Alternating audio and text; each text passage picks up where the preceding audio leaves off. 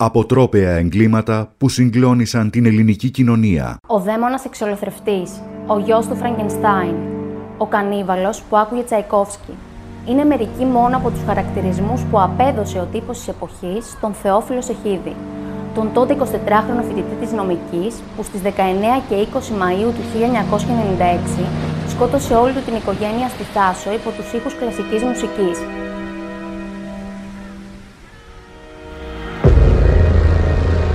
Εσωτερικά νιώθεις κάποιες τύψεις. Ε, έλατε παιδιά, αφήστε μας. Υπάρχουν κάποιες τύψεις μέσα σου; Δεν ε, έχω όρεξη να απαντήσω σε ερωτήσεις που δεν αφορούν τα ζητήματά μας. Ο επωνομαζόμενος και ως Χάνιμπαλ Λέκτερ της Ελλάδας δολοφόνησε και τεμάχισε πέντε μέλη της οικογένειάς του. Τον πατέρα του, τη μητέρα του, τη γιαγιά του, την αδελφή του και τον θείο του. Το πρώτο του θύμα ήταν ο 58χρονος θείος του Βασίλης, τον οποίο έσπρωξε από τον κρεμό αφού προηγουμένως είχε λογομαχήσει μαζί του.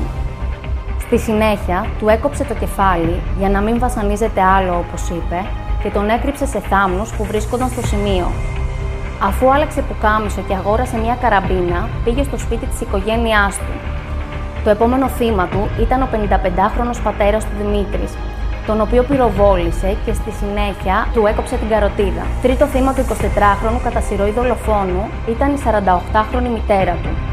Αφού την αποκεφάλισε, σκότωσε με τον ίδιο ακριβώς τρόπο την αδελφή του Έμι. Στη συνέχεια, μετέφερε τα πτώματα σε άλλο δωμάτιο, καθάρισε τα αίματα και έπεσε για ύπνο. Την επόμενη μέρα αφαίρεσε τη ζωή της 75χρονης γιαγιάς του Ερμιώνης, που πήγε ανυποψίαστη στο σπίτι προκειμένου να δει τι συμβαίνει στην οικογένεια. Και εκείνη τη μαχαίρωσε και την αποκεφάλισε. Στις 21 Μαΐου του 1996, ο Θεόφιλος Εχίδης τεμάχισε τα πτώματα με αλυσοπρίωνο, με εξαίρεση αυτό του θείου του.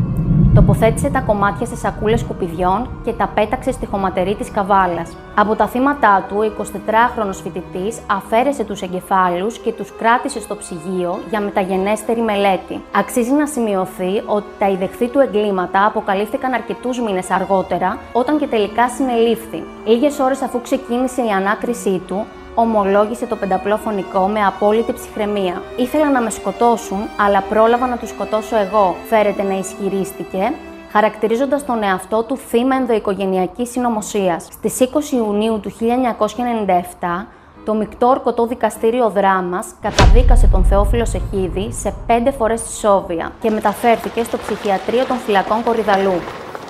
Έπειτα από πεντάμινη παρακολούθηση της συμπεριφοράς του, επιστήμονες ψυχιατρικοί συμπέραναν ότι ο Ψεχίδης έπασχε από σχιζότυπη διαταραχή προσωπικότητας, χωρίς όμως να χρήζει περίθαλψης και του καταλογίστηκε πλήρης ευθύνη και επίγνωση των πράξεών του.